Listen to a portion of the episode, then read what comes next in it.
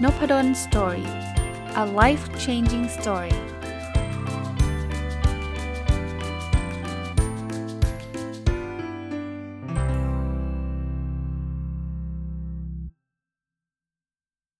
สวัสดีครับ ยินดีต้อนรับเข้าสู่นพดลสตอรี่พอดแคสต์นะครับวันอาทิตย์นะครับ ก็เป็นรายการ My Book นะครับ ก็ยังอยู่กับหนังสือเล่มนี้นะครับ พัฒนาองค์กรและชีวิตด้วยแนวคิด OKR นะครับ เป็นหนึ่งหนังสือเล่มที่ได้รับความนิยมสูงสุดเลยในในหนังสือของผมเองนะ ไม่ได้แปลว่าจะไม่ได้รับความนิยมสูงสุดในในทุกกลุ่มหนังสือนะผมหมายถึงตัวของผมเองนะครับก็เมื่อสัปดาห์ที่แล้วได้รีวิวไป part หนึ่งละจะเป็น part การใช้ OKR ในองค์กร ซึ่งต้องบอกว่า มันก็อาจจะซ้ำซ้อนกับคนที่ฟังรายการ OKR Weekly ระดับหนึ่งนะครับ เพราะว่าผมก็พูดถึงเรื่อง OKR มาตลอดเป็นปีๆเลยนะครับ ในทุกวันพุธ แต่ว่าหนังสือเล่มนี้มันก็เป็นอีกหนึ่งหนังสือที่ผมเขียนแล้วมันก็เข้าข่ายของรายการ My Books ก็เลยต้องต้องนำมารีวิวด้วย หรือว่าขออนุญาตนำมารีวิวด้วย วันนี้คงจบเล่มนี้นะครับเป็นเป็น part ที่ 2 คือ OKR สำหรับการพัฒนาชีวิตนะครับ ก็ที่มาที่ไปที่ผมเขียน part นี้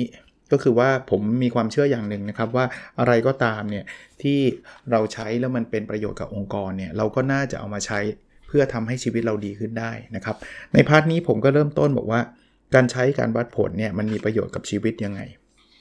เริ่มต้นอันแรกก็คือ การวัดผลทำให้เราทราบสถานะของตัวเรานะว่าปัจจุบันเนี่ยเราทำได้ดีไม่ดียังไง เราจะพัฒนาชีวิตเราไม่ได้นะครับ ถ้าเรายังไม่รู้ว่าปัจจุบันเราอยู่ตรงไหน นะครับถ้ามันดีแล้วเราก็แปลว่าเราเราไม่ต้องทำอะไรเยอะละ เราก็คงทำในสิ่งที่เราทำต่อไปเรื่อยๆแค่นั้นเอง ถ้ามันยังไม่ดีก็แปลว่าไอ้สิ่งที่เราทำมามันอาจจะไม่เวิร์กนะเราต้องพัฒนาปรับปรุงแก้ไขให้มันดีขึ้น แต่ถ้าเราไม่วัดเราจะไม่รู้เลยว่าปัจจุบันมันมันเป็นยังไงนะครับ อันที่ 2 คือการวัดผลเนี่ยมันเป็นเครื่องเตือนภัยให้ให้ให้ตัวเรารู้ ถ้าเป็นองค์กรเนี่ยเขาเรียกว่า leading indicator มันจะเป็นตัววัดที่ชี้นำว่าเฮ้ยตอนนี้เนี่ย ถ้าเกิดคุณไม่ทำอันนี้ตอนนี้อาจจะยังไม่เป็นไรนะ แต่ว่าในอนาคตในระยะยาวเนี่ยตอนนี้อาจจะเป็นสิ่งที่อันตราย เป็นสิ่งที่เกิดเกิดความเสียหายได้นะครับ การวัดหลาย ๆ เรื่องนะ เอาเช่น ผมยกตัวอย่างแค่น้ำหนักเรานี่แหละนะเราวัดเนี่ยวันนี้น้ำหนักขึ้นเนี่ยมันยังไม่เป็นไรหรอกครับ มันยังไม่ได้แบบว่าล้มหมอนนอนเสือต้องไปโรงพยาบาลอะไรไม่ได้ถึงขนาดนั้นหรอกครับ แต่ว่ามันเป็นเครื่องเตือนภัยว่าเอ้ยถ้ามันขึ้นแบบนี้มันไม่ค่อยดีนะ เพราะเราก็ทราบกันดีนะครับว่าคนที่มีน้ำหนักเกินเนี่ย ก็มีโอกาสเป็นโรคได้ง่ายนะครับ มีโอกาสที่จะอ่อนแอได้ง่าย เพราะฉะนั้นเนี่ยการวัดน้ำหนักเนี่ยมันก็เป็นเครื่องเตือนภัยเราระดับหนึ่ง การที่เราไปตรวจร่างกายเนาะ ไปตรวจแล้วค่าไขมันในเลือดสูงเนี่ยไม่ได้แปลว่าเราจะต้อง admit ต้องเข้าโรงพยาบาลล้มหมอนนอนเสื่อยัง แต่ว่ามันเป็นเครื่องเตือนภัยให้เรารู้นะว่า เฮ้ยถ้าเกิดคุณยังไม่สนใจสุขภาพคุณเนี่ย คุณปล่อยให้คอเลสเตอรอลสูงแบบนี้มันมีความเสี่ยงนะที่เส้นเลือด ไปเลี้ยงสมองเลี้ยงหัวใจมันติดตันนะซึ่งถ้าถ้ารอให้ถึงตอนนั้นเนี่ยงานงานใหญ่นะครับ อันที่ 3 ก็คือการวัดมันทำให้เราเปลี่ยนพฤติกรรมของเรานะครับ อย่างเมื่อกี้ผมยกตัวอย่างวัดน้ำหนักเนี่ยพอเราวัดเราจะเริ่มรู้เลย คนที่คนที่ชั่งน้ำหนักบ่อยๆเนี่ยจะรู้เลยว่าตอนนี้มันเริ่มอ้วนขึ้นแล้วนะสิ่งที่มันจะเกิดขึ้นต่อมาคือเราจะเริ่มระวังมากขึ้นในการกิน สังเกตไหมครับ ว่าเวลาที่เราไม่ค่อยได้ชั่งเนี่ยเรามักจะน้ำหนักขึ้นเพราะเราไม่มี awareness เราไม่มีการตระหนักรู้ว่า ตอนนี้น้ำหนักมันกำลังจะขึ้นนะ ตอนนี้เราต้องระมัดระวังแล้วนะ อันที่4นะครับ การวัดทำให้เราเห็นว่าเรามาถูกทางแล้วหรือยังในในพูดน้ำหนักแล้วพูดต่อไปเลยเป็นเป็นตัวอย่างนะครับ สมมุติว่าผมวัดแล้วน้ำหนักผมขึ้นเนี่ย ผมอาจจะเริ่มทำ IF IF ก็คือ intermittent fasting ก็คืออะลดข้าวเย็นไม่กินข้าวเย็น ถ้าน้ำหนักมันเริ่มลงเนี่ย ก็แปลว่าเออพิธีนี้อาจจะได้ผล อีกคนนึงชั่งน้ำหนักเสร็จปุ๊บ แล้วก็ออกไปวิ่ง แต่ก็ยังกินหมูกระทะทุกครั้งหลังวิ่ง น้ำหนักก็ขึ้นต่อ แต่แข็งแรงนะได้วิ่ง แต่ว่ามันไม่ได้ช่วยลดน้ำหนัก อย่างนี้ก็อาจจะพบว่า เออ เราอาจจะมาผิดทางแล้วนะครับ เพราะฉะนั้นเนี่ยวัดมันจะทำให้เราเห็นว่าตอนนี้เรามาถูกทางแล้วหรือยัง ถ้าผิดทำไงผิดก็แก้ไขใหม่ครับ ก็ใช้วิธีเดิมไม่ได้แล้ว ถ้าไม่วัดเนี่ยเราเราทำแบบนั้นมาเป็นปีๆซึ่งเสียเวลาไปเปล่าๆนะครับ มันไม่ได้ทำให้เราใกล้เป้าหมายเลย อันที่ 5 คือการวัดเพื่อเรียนรู้ครับ คือทุกเรื่องทุกอย่างนะครับที่เราทำเนี่ยมันมีอยู่ 2อย่างครับคือสำเร็จหรือไม่ก็เรียนรู้ ถ้าเรามีการวัดผลทำไมผมถึงพูดแบบนั้นสำเร็จเนี่ยวัดเสร็จแล้วเรารู้เลยว่าเอออันนี้เราทำได้ดี สมมุติเราเรื่องเงินบ้างนะเราเราทำผู้ประกอบการมันหยุดที่เมื่อวานเราฟังกันเนี่ยเราทำเสร็จปุ๊บเนี่ยทำสักสักเดือน 2 เดือนเราเริ่มเห็นเงินเก็บมากขึ้น รายได้เข้ามามากขึ้น อันนี้แปลว่าเราทำได้ดี แต่แต่ก็มีครับที่คนเริ่มทำผู้ประกอบการมันหยุดเนี่ยทำไปแล้วเจ๊ง ทำไปแล้วขาดทุน ยังไม่ถือว่าล้มเหลวนะ ให้เราหยุดแล้วก็เรียนรู้ซะว่าวิธีนี้มันไม่เวิร์กถ้าเรายังขืนดันทุลังทำต่อไปเรื่อยๆก็จะขาดทุนมากขึ้นเรื่อยๆรอเป็น 10 ปีเราก็ไม่ได้กำไร เรียนรู้เพื่ออะไรครับ เพื่อปรับปรุงแก้ไขทำให้เราทำได้ดีขึ้น แต่ถ้าเราไม่ได้มีวัดเลยทำมันทุกโอ้โหขยันมากเลยเสาร์อาทิตย์ไม่ไม่ได้พักเลยนะทำอย่างเดียว ยิ่งทำยิ่งเจ๊งยิ่งทำยิ่งเจ๊งครับ เงินที่มียิ่งล่อยหลอแต่เราไม่รู้ไงเพราะเราไม่วัดไง อันนี้อันนี้หนักเลยนะ อันนี้คือล้มเหลวของจริงเลยฮะ อันที่ 6 วัดเพื่อให้รางวัลของตัวเอง คืออย่างที่เมื่อกี้ผมยกตัวอย่างนะ ไม่ว่าจะเป็นเรื่องการเก็บเงิน การการลดน้ำหนัก การอ่านหนังสือ การอะไรต่างๆ เนี่ย มันเป็นกำลังใจนะการวัดเนี่ย เพราะอะไรครับ สมมุติว่าเก็บเงินเนี่ย เราเราเก็บเก็บเก็บเก็บโดยที่ไม่รู้เลยว่าตอนนี้เรามีเงินเท่าไหร่ มันไม่มีกำลังใจ หยิบสมุดบัญชีมาเปิดดูสักนิดนึง นั่นคือตัววัดเราเลยนะ เฮ้ย เงินมันเพิ่มขึ้น จากหลักพันเป็นหลักหมื่นเลย จากหลักหมื่นเป็นหลักแสนละกำลังใจมา อยากทำต่อช่างน้ำหนักช่างทุกวันเนี่ยเดี๋ยวจะเห็นเพราะว่าพอมันจะขึ้นเราก็จะหยุดใช่ไหมเราก็จะหยุดไม่ใช่หยุดช่างนะ หยุดกินนะครับ เราก็จะเปลี่ยนพฤติกรรมเราใหม่พอน้ำหนักมันลดมันเริ่มมีกำลังใจใช่ไหมนะครับทุกเรื่องนะถ้าเราถ้าเราอยากหนังสือ ลองดูซิว่าอ่านได้กี่เล่มละ ที่ผมมา track OKR weekly ให้ท่านฟังที่เป็นตัวอย่างเนี่ย by product หรือว่าสิ่งหนึ่งที่ผมได้มาคือ ผมได้กำลังใจด้วยนะ ว่า เอ้ย ข้อนี้ไปได้ไกลเว้ยเอ้ย ข้อนี้ยังยังยังช้าอยู่อะไรเงี้ยก็ว่าไปนะครับ อันนี้คือการวัดเพื่อให้ให้รางวัลกับตัวเองนะครับ ถัดไปวัดเพื่อเปรียบเทียบและพัฒนาตัวเอง เปรียบเทียบไม่ได้ทำให้เราท้อใจนะ เปรียบเทียบเพื่อทำให้เราได้เกิดการพัฒนานะครับทำ Weekend Entrepreneur เราวัดเรามีเรามีเงินได้เข้ามา เราลองเปรียบเทียบว่าเเมื่อปีที่แล้วเมื่อสัปดาห์ที่แล้วเมื่อเดือนที่แล้วเนี่ยเราสร้างรายได้เท่าได้เท่าไหร่ สัปดาห์นี้ปีนี้เดือนนี้เนี่ยเราได้เท่าไหร่เฮ้ยมันดีขึ้นหรือแย่ลงยังไงนะครับถ้ามันแย่ลงเราไปหาวิธีการใหม่นะครับถ้ามันดีขึ้นเฮ้ยมันเจ๋ง เราอาจจะไปเปรียบเทียบกับคนที่เขาเคยทำในใน field นี้บ้าง เราอาจจะยังไม่ได้เก่งเท่าเขา แต่ไม่เป็นไรครับ เราเทียบเพื่อที่จะหา best practice อะสมมุติว่า podcast อย่างเงี้ยผมไปผมไปดู ranking แล้ว เอ้ย เออ ranking ผมอยู่อันดับ3เป็นรอง Secret Sauce กับ Mission to the Moon ผมก็ไปเรียนรู้ครับ ผมก็ฟัง 2 รายการนั้นว่า เออเขาทำรายการยังไงวะที่คนเขาฟังกันเยอะอ๋อหัวข้อนี้น่าสนใจจริง ๆ ด้วย นี่คือการวัดเพื่อเปรียบเทียบ ไม่ได้ไปอิจฉาริษยาใครนะครับ ผมโหชอบเป็นแฟนคลับทั้ง Mission to the Moon แล้วก็ Secret Sauce แต่ว่าเราเปรียบเทียบเพื่อที่เราจะได้เรียนรู้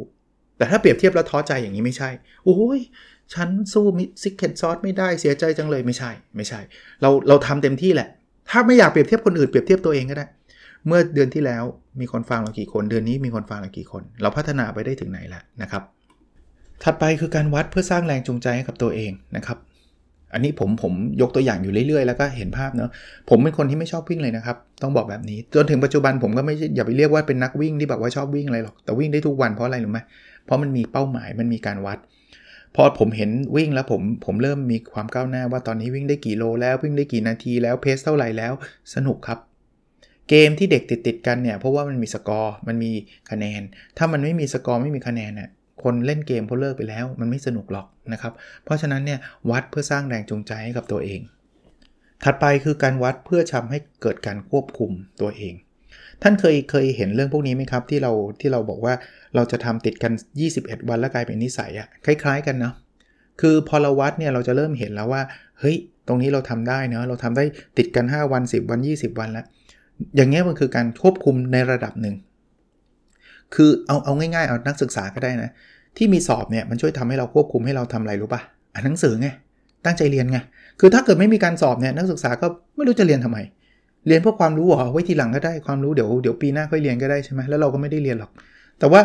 มันมีสอบถ้าไม่ผ่านซวย เพราะฉะนั้นอ่านหน่อยนะครับเพราะนั้นการวัดเนี่ยมันช่วยช่วยเราควบคุมตัวเองได้ได้เยอะเลยนะครับ ตอนนี้ผมนั่งเขียนเอ้ผมทำโปรเจกต์ 40 วัน 40 บทความอยู่นะ เขียนทุกวันเลยนะ ถ้าใครเข้าไปในเพจของบรอนสตอรี่อาจจะแปลกใจว่าเฮ้ยทำไมอาจารย์เขียนบ่อยจังตอนนี้เขียนทุกวันเลยครับ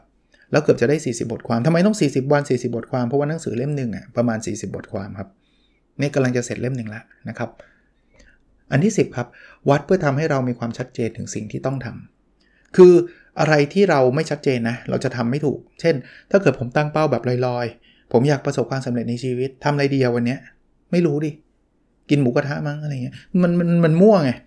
ประสบความสำเร็จวัดไงอะถ้าวัดจากเงิน เอาเงินเท่าไหร่อะห้าร้อยล้านอะถ้าต้องมีเงิน 500 ล้าน แปลว่าเราต้องทำอะไรบ้างที่วันนี้จะทำให้เราใกล้ 500 ล้านมากขึ้น นี่คือ สิ่งที่การวัดช่วยเราได้นะ ไม่งั้นมันก็จะลอยๆ อีก 10 ปีก็ยังอยู่คำว่าประสบความสำเร็จในชีวิตนะครับ เพราะว่ามันไม่มีความชัดเจนนะครับ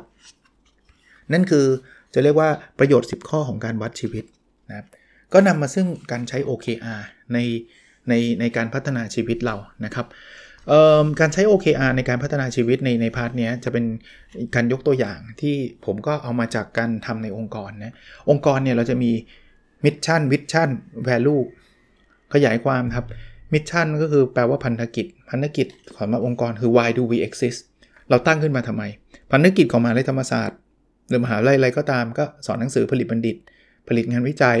ให้บริการทางวิชาการสู่สังคม ถ้าพันธกิจของ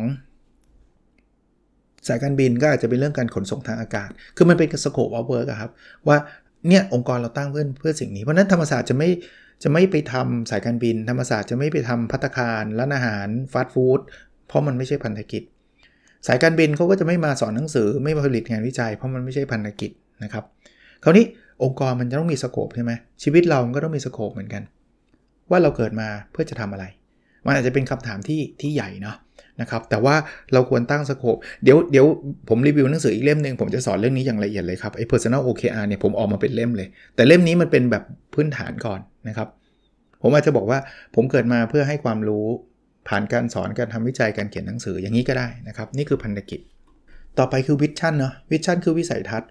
คือ based on พันธกิจ based on mission ที่เราบอกว่าเราจะทำแบบนี้เราเราจะสำเร็จเรามองเห็นภาพยังไงในอนาคต ที่เราอยากที่จะมีอยากที่จะเป็น ถ้าเป็นองค์กรก็คือ what we want to achieve อะ what do we want to achieve อะเราเราอยากอยากจะสำเร็จยังไง ธรรมศาสตร์เมื่อกี้บอกว่าผลิตผลงานวิจัยผลิตผลิตบัณฑิต ผลิตงานวิจัยให้บริการให้วิชาการสู่สังคม แล้ว vision ล่ะอาจจะเป็น the world class university for people จะเป็นมหาวิทยาลัยชั้นโลกระดับระดับโลกสำหรับประชาชน นี่คือ vision ก็คือแปลว่าตอนนี้เรายังไม่ได้เคลมว่าตัวเองเป็น world class เพราะถ้าเกิดเราเป็น world class อยู่แล้ว เราคงไม่ใส่ใน vision ของเราจริงไหม เพราะนั้น vision คือสิ่งที่เรายังไม่เป็น แต่เราอยากที่จะเป็น what would you like to be นะครับก็คือเราอยากที่จะเป็นอะไร เมื่อกี้ผมบอกว่า ผมอยากเป็นอาจารย์ที่ให้ความรู้ผ่านการสอนงานวิจัยเขียนหนังสือใช่ไหมแล้ววิสัยทัศน์ผมละผมอาจจะบอกว่าผมจะเป็นอาจารย์ที่มีการสอนยอดเยี่ยมทำวิจัยจนได้เป็นศาสตราจารย์ มีผลงานระดับโลกในสาขาที่สนใจ แล้วก็ผลงานการเขียนระดับ best seller ณณเวลาที่ผมเขียนเล่มนี้ ผมยังไม่ได้เป็นศาสตราจารย์นะครับ แต่แต่ผมอยากเป็นศาสตราจารย์ ผมก็ใส่เข้าไปใน vision นะครับ คราวนี้มาถึงอันที่ 3 คือ value value หรือคุณค่านะครับ ถ้าใครอยู่ในรั้วธรรมศาสตร์ยกด้วยตัวอย่างธรรมศาสตร์แล้วกันนะครับ เพราะว่าผมทำงานที่ธรรมศาสตร์ เราจะได้ยินคำว่าประชาชนคำว่าเสรีภาพอยู่บ่อยๆ นั่นคือ value value คือ what's important to us อะไรคือสิ่งที่สำคัญที่สุดสำหรับเรานะครับในชีวิตเราเหมือนกันครับ แต่ละคนเนี่ยจะมีหลักการชีวิตที่แตกต่างกันสำหรับผมผมว่าจะบอกว่า ผมจะได้แบ่งปันช่วยเหลือผู้ด้อยโอกาสเป็น value ของผมนะเพราะนั้นผมผมอยากกระตุ้นว่าอ่านแล้วเนี่ยลองไปคิด mission vision value ของชีวิตดูทำไมต้องคิดเพราะตรงนี้มันเป็นหลักของเราก่อน ถ้าเราไม่มีหลักตรงนี้เนี่ยการเขียน OKR เราจะสเปะสปะนะครับ คราวนี้พอเราเขียนพันธกิจวิสัยทัศน์แล้วก็คุณค่าที่ยึดถือเสร็จเรียบร้อยแล้วเนี่ยให้แปลงสิ่งเหล่านั้นเนี่ยมาเป็นวัตถุประสงค์ เพราะ objective key result เนี่ยมันต้องเริ่มจาก objective ก่อนใช่ไหม มันต้องเริ่มจากวัตถุประสงค์ก่อน ผมเขียนวัตถุประสงค์ข้อที่ 1 คือ ผมอยากได้รับรางวัลด้านการสอนผลิตบัณฑิตที่ประสบความสำเร็จ วัตถุประสงค์ข้อที่ 2 ผมคือ ผมอยากได้ตำแหน่งศาสตราจารย์มีผลงานวิจัยที่ได้รับการยอมรับอยู่ในระดับนานาชาติ วัตถุประสงค์ข้อที่ 3 คือเขียนหนังสือที่ติดอันดับขายดีทั้งในประเทศและต่างประเทศอะนี่คือวัตถุประสงค์ 3 ข้อ อย่าให้เยอะเราจำโอเคอาร์ได้ใช่ไหมครับว่า เราไม่ควรมีเกิน 3 วัตถุประสงค์แม็กซิมัมไม่ควรเกิน 5 นะครับ คราวนี้พอมีวัตถุประสงค์แล้วมันต้องมีตัววัดที่มีค่าเป้าหมายชัดเจน นั่นคือผลลัพธ์หลักหรือ key result นะครับ มี objective แล้วต้องมี key result เช่นตัวอย่างผมเมื่อกี้นะ วัตถุประสงค์ข้อที่ 1 คือได้รับรางวัลเกี่ยวกับการสอน และสามารถผลิตบัณฑิตที่ประสบความสำเร็จนะครับ key result ของผมก็คือจำนวนรางวัลที่เกี่ยวกับการสอนอย่างน้อย1รางวัล และบัณฑิตที่ได้รับรางวัล ภายใต้การดูแลของตัวผมเนี่ยอย่างน้อย1รางวัล คือตัวผมได้บัณฑิตได้ด้วยนะครับ วัตถุประสงค์ข้อที่ 2 คือได้รับตำแหน่งศาสตราจารย์และมีผลงานวิจัยที่ได้รับการยอมรับในระดับนานาชาติ ณ เวลาที่เขียนยังไม่ได้เป็นศาสตราจารย์นะครับ แต่ผลลัพธ์หลักผมเขียนคือ ได้รับตำแหน่งศาสตราจารย์ภายในระยะเวลา 3 ปี และมีผลงานวิจัยที่ได้รับการตีพิมพ์ในระดับนานาชาติอย่างน้อย 3 ผลงาน อ๋อลืมบอกนี่คือ OKR รอบกรอบระยะยาวก่อน 3 ปีทำไมทำไมต้อง 3 ปี เพราะว่าปกติ OKR มันปีเดียวกับไตรมาสใช่ไหมเพราะว่าในชีวิตเราส่วนใหญ่เราไม่ค่อยมีแผน 3 ปีเท่าไหร่หรอก ผมก็เลยในชีวิตผมก็เลยทำ3ปีด้วยอะวัตถุประสงค์ข้อที่ 3 เขียนหนังสือที่ติดอันดับขายดีทั้งในประเทศและต่างประเทศ ผลลัพธ์หลักคือจำนวนหนังสือที่ตีพิมพ์ในประเทศไทยติดอันดับท็อป 20 อย่างน้อย 3 เล่ม ตีพิมพ์หนังสือในต่างประเทศอันดับท็อปร้อยอย่างน้อย 1 เล่ม นี่คือ OKR ผม 3 ข้อ ในกรอบ 3 ปีนะครับผมก็เริ่มจากกรอบ 3 ปีก่อนนะครับอย่างที่ผมเรียนว่าปกติ OKR เขาไม่ทำ3ปีกันหรอก เพราะว่า 3 ปีเขามีแผนระยะยาวอยู่แล้ว แต่ แต่ชีวิตเราส่วนใหญ่เราไม่ได้มีแผนระยะยาวแบบนั้นนะครับ ก็เลยทำเป็น OKR ในรอบ 3 ปี คราวนี้พอเราได้ได้ได้รอบ 3 ปีแล้วเรียบร้อย ก็ถึงรอบ 1 ปี เรากรอบ OKR 3 ปีมาเป็นตัวยึดเสร็จปุ๊บเราก็มาตั้งรอบ 1 ปี วัตถุประสงค์ผมก็คือมีผลเหมือนเดิมนะ ผลการสอนที่ดีสนับสนุนให้นักศึกษาเข้าแข่งขัน Key Result คือคราวนี้ไม่เหมือนละ คะแนนการประเมินการสอนต้องเกิน 4 จาก 5 แล้วนักศึกษาเนี่ย เข้าร่วมการแข่งขันระดับชาติหรือนานาชาติอย่างน้อย 5 คนนะวัตถุประสงค์อีกอันนึงคือเริ่มกระบวนการขอตำแหน่งศาสตราจารย์และผลิตผลงานวิจัยนะครับ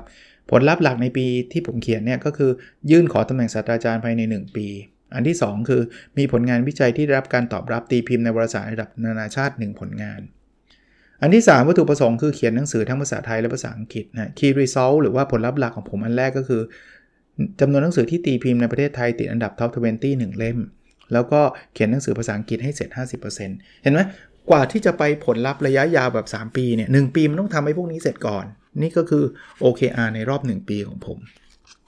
แต่ 1 ปียังยาวเกินไปนะครับ เราควรจะมี OKR ในรอบ 3 เดือน เพราะ OKR เนี่ยจริงมันเป็น 1 ปีกับ 3 เดือนด้วยซ้ำสำหรับการใช้ในองค์กร ในรอบ 3 เดือนเนี่ยวัตถุประสงค์คือ มาสอนและตรวจงานคืนตรงเวลาและสนับสนุนหาข้อมูลเกี่ยวกับการแข่งขันต่าง ๆ ให้นักศึกษา ผลลัพธ์หลักนะข้อแรกนะ มาสอนและตรวจงานคืนงานนักศึกษาตรงเวลา 100%อันที่ 2 คือมีการประชาสัมพันธ์นักศึกษาได้รับทราบข่าวต่างๆ อย่างน้อย1ผล1งาน ก็นี่ก็เป็นผลลัพธ์ที่ผมต้องการในไตรมาสที่1นะครับใน 3 เดือน วัตถุประสงค์ที่ 2 คือเตรียมการขอตำแหน่งศาสตราจารย์และผลิตผลงานวิจัยอย่างต่อเนื่อง ผลลัพธ์หลักของผมผมคือ กรอกฟอร์มขอตำแหน่งศาสตราจารย์ พร้อมทั้งเตรียมเอกสารให้แล้วเสร็จ 80%ข้อนี้คนอาจจะงงว่าเอ้ยไรแค่กรอกฟอร์มวันเดียวก็เสร็จ แสดงว่าท่านเนี่ยไม่เคยขอตำแหน่งศาสตราจารย์ หรือตำแหน่งทางวิชาการกรอกฟอร์มนี่เป็นนานนะครับ ยาวเฟื้อยเลยนะครับ ยากครับส่วนตัวนะบางคนบอกยากกว่าทำวิจัยขอศาสตราจารย์อีกนะครับ อันที่ 2 คือเขียนบทความวิจัยภาษาอังกฤษเสร็จ 1 บทความนะเป็นผลลัพธ์ อันที่3วัตถุประสงค์คือ เขียนหนังสือทั้งภาษาไทยและภาษาอังกฤษนะครับผลลัพธ์หลักคือเขียนหนังสือภาษาไทยให้แล้วเสร็จ 50%แล้วก็เขียนหนังสือภาษาอังกฤษให้แล้วเสร็จ 20%นะครับเนี่ยทำ3ปี 1 ปีแล้วก็ 3 เดือนนะครับ คราวนี้ในบทถัดไปเนี่ยเขาเผมก็เขียนพูดถึงการตั้งเป้าที่ท้าทาย Google เนี่ยเคยบอกว่าเออทำเสร็จแล้วเนี่ยทำสกอร์ให้สกอร์ซะตัวเองเป็น0ูนย์ถึงหถ้าถ้าศูนย์คือไม่ได้ทำข้อนั้นเลย ถ้า 1 ก็คือทำได้สำเร็จ 100%นะครับ ประเด็นคือถ้าเกิดเราสมมติผมบอกว่าเมื่อกี้นะ เขียนหนังสือภาษาไทยให้เสร็จ 50%ถ้าผมเสร็จ 50%หรือเกินกว่านั้นนะผมก็จะได้คะแนนเต็ม1ถ้าผมไม่ได้เขียนเลยก็0ถ้าเสร็จสัก 25%ก็ 0.5 Google บอกว่าเป้าที่มันท้าทายจริง คือเราทำเต็มที่แล้วเราจะได้ประมาณ 0.6 ถึง 0.7 ก็คือประมาณ 60-70%นะอย่างนั้นนะเป้านั้นเหมาะกับตัวเรา แต่ไม่ใช่ว่าทำ60%แล้วหยุดหรือ 70%แล้วหยุดนะไม่ใช่นะทำเต็มที่นะครับ ถ้าได้ 1 ก็ดีกว่า 60-70%แหละ แต่ว่าก็เตือนตัวเองว่าเป้านั้นมันง่ายเกินไป อาจารย์จะตั้งเป้ายังไงให้มันได้ประมาณนี้ผมหลักการผมง่ายๆ คือเวลาตั้งเป้าเนี่ยผมให้รู้สึกว่าโอกาสที่ผมทำสำเร็จแค่ครึ่งเดียว 50 50 อย่างเงี้ยนะครับ คือคือต้องไม่ยากเกินไปแล้วก็ไม่ยากเกินไม่ง่ายเกินไปคำถามถัดไปคือแล้วในชีวิตเรา OKR เนี่ยมันเเปลี่ยนได้ไหม ปลี่ยนได้ตลอดครับ แม้กระทั่ง mission vision value เนี่ยมันก็เปลี่ยนได้เพียงแต่เราไม่เปลี่ยนทุกวันเนี่ยเพราะฉะนั้นเนี่ยอะไรที่มันบรรลุแล้วเราอาจจะเอออันนี้พักไว้ก่อน เราไปไปลุยอันอื่นต่อ อะไรที่ยังไม่บรรลุ เราอาจจะต้องทุ่มเทมาก อะไรที่เราคิดว่ามันยังไม่ใช่ คือตอนแรกคิดว่าใช่นะเป็นสิ่งที่เราอยากได้ แต่ว่าเอ้ยไม่เอาละไม่อยากเป็นศาสตราจารย์ละสมมติ อยากไปเป็นผู้ประกอบการละจะลาออกจากอาจารย์ละถ้าอย่างนั้นเนี่ยโอเคอาตรงนั้นก็ไม่ต้องไม่ต้องมีอยู่ต่อไปใช่ไหม แต่ถ้ายังอยากเป็นศาสตราจารย์อยู่ ถึงแม้ว่าตอนนี้มันยังไม่ก้าวหน้า ก็ยังเปลี่ยนก็ยังตั้ง OKR แบบเดิมไม่ได้ คือคือผมพูดง่ายๆครับว่า OKR เนี่ยจะเลิกหรือไม่เลิกเนี่ยมันขึ้นอยู่กับว่าเรายังอยากได้สิ่งนั้นอยู่ไหม ถ้ายังอยากได้อยู่ถึงแม้ว่าเรายังทำได้ไม่ไม่ถึงก็ทำต่อครับ OKR เดิมนั่นแหละไม่ต้องเลิก เราไม่มีประเด็นที่จะต้องเปลี่ยน OKR เพื่อให้มันถึงเป้านะครับ เราไม่ได้เราไม่ได้ตั้ง OKR เพื่อให้มันถึงเป้า เราตั้งให้เราพัฒนาตัวเอง นะครับ เพราะฉะนั้นถ้ายังอยากได้ไม่ต้องเลิก แต่ถ้าเกิดเราไม่อยากได้อีกต่อไปแล้วนะครับ ไม่อยากตีพิมพ์ในวารสารนานาชาติแล้ว หรือว่าไม่อยากจะสอนหนังสือแล้วอะไรเงี้ย ก็ต้องเปลี่ยนครับนะก็ก็ต้องเป็นประมาณนั้นนะครับ คราวนี้การอัปเดต OKR ของตัวเองทำไงครับ ถ้าท่านฟังผมอยู่บ่อยๆนะ ผมอัปเดตทุกสัปดาห์เลยนะครับ ในในระยะสั้นเนี่ยผมอัปเดต ตลอดนะครับแล้วพอถึง 1 ปีผมก็มารีเฟล็กว่าปี 2565 เกิดอะไรขึ้นเนอะผมผมรีเฟล็กได้ตลอดเพราะว่าผมมีเรคคอร์ดผมทำไอ้ OKR Diary ของผมเนี่ยผมเขียนอัปเดตของผมตลอดนะครับ แล้วพอ 3 ปีผมมานั่งทบทวนอีกครั้ง จริง ๆ ทุกปีผมก็มองนะเป้า 3 ปียังคงเป็นแบบเดิมไหม แต่ว่าปกติเป้า 3 ปีไม่ค่อยเปลี่ยนหรอกนะครับในหนังสือเล่มนี้นะครับ ตอนท้ายเล่มเนี่ย ผมก็จะมีตัวอย่าง OKR ในชีวิตประจำวัน คือ ต้องบอกแบบนี้ ตอนเขียนเนี่ยก็มีคนถามอาจารย์อยากได้ตัวอย่าง แต่ว่าเวลาเขียนตัวอย่างใบเนี่ยก็ก็ต้องเตือนว่ามันไม่ใช่ Copy ไปใช้เลยนะ เพราะว่าแต่ละคนเนี่ยเป้าหมายมันไม่เหมือนกัน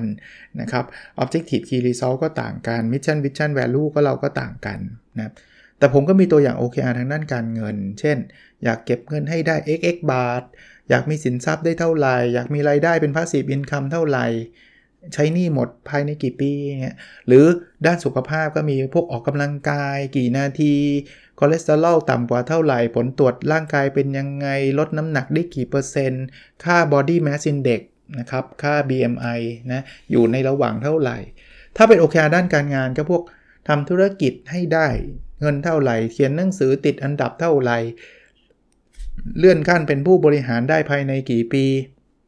เป็นศาสตราจารย์กี่ปี เป็นรองศาสตราจารย์กี่ปี เป็นพนักงานดีเด่นอะไรอย่างเงี้ยถ้าเรื่องครอบครัวก็เวลาที่อยู่กับครอบครัวกี่วันนะครับเเที่ยวกับครอบครัวอย่างน้อยกี่ครั้งต่อปี ความพึงพอใจที่ครอบครัวมีให้เราเป็นคะแนนก็ได้นะ ถามเขาให้เขาเด็ดเป็นคะแนนก็ได้นะครับนะเรื่องสังคมก็พวกบริจาคเงิน ช่วยเหลือสังคมทำกิจกรรมช่วยเหลือสังคมทำบุญช่วยเหลือคน การพัฒนาตัวเองก็ การเข้าไปเรียนคอร์สออนไลน์ ฝึกอบรมสัมมนาอ่านหนังสือ กี่เล่ม ดูวิดีโอคลิปกี่ตอนกี่นาทีนะครับ ก็เอาไปเอาไปเลือกทำที่ท่านสนใจนะครับ คราวนี้ตอนที่ผมเริ่มเขียนหนังสือเล่มนี้ปี 2018 เมื่อ 4 ปีที่แล้วนะผมก็เอามาใช้กับตัวผมเอง คราวนี้พอไปใช้กับตัวผมเองเนี่ยผมก็ชอบแล้วผมก็เลยไปตั้งเป็นคล้ายๆกิจกรรมให้เพื่อนๆ ช่วยกันมาตั้ง OKR แล้วก็มาอัปเดตกันนะครับ ไอ้การทำกิจกรรมนี้นำมาสู่ผลลัพธ์ที่ผมนำมาสรุปว่า ยิ่งคนอัปเดตบ่อยเนี่ยนะโอกาสที่เขาจะทำสำเร็จเนี่ยก็จะสูง นี่คือตัวเลขนะ ถ้าเขาไม่ดับไม่ไม่อัปเดตเลยนะเขาสำเร็จอยู่ 30%ถ้าอัปเดต 1 ครั้งต่อเดือนเนี่ยเขาสำเร็จ 46.25% 2 ครั้งต่อเดือนเนี่ย 67% 3 ครั้งต่อเดือนเนี่ย 68.54%พอมา 4 ครั้งต่อเดือนเนี่ย 82%และ 5 ครั้งมากกว่านั้นก็คือ 80%โดยประมาณ เพราะฉะนั้นเนี่ย ยิ่งอัปเดตเนี่ยคนมันยิ่งตระหนักรู้ ยิ่งติดตามผลยิ่งติดตามผลเนี่ยโอกาสที่จะสำเร็จก็จะสูงขึ้นนะครับ ก็หนังสือเล่มนี้ผมก็เขียนบทสรุปไว้ว่ามันก็มีทั้ง 2 part นะครับ part การใช้กับองค์กร กับ part การใช้กับบุคคลนะครับ ซึ่ง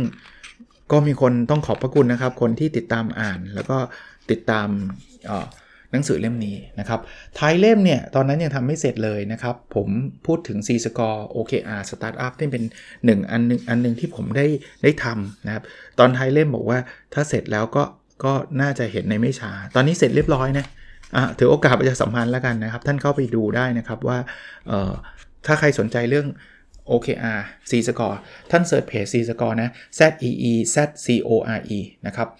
เป็นซอฟต์แวร์ OKR ที่ผมใช้ แล้วก็ตอนนี้มีหลากหลายหลากหลายองค์กรก็ใช้อยู่นะครับ ก็ถ้าสนใจก็ติดต่อไปที่เพจนั้นได้นะครับ โอเค ประมาณนี้นะครับ แล้วเราพบกันในสดถัดไปนะครับ สวัสดีครับ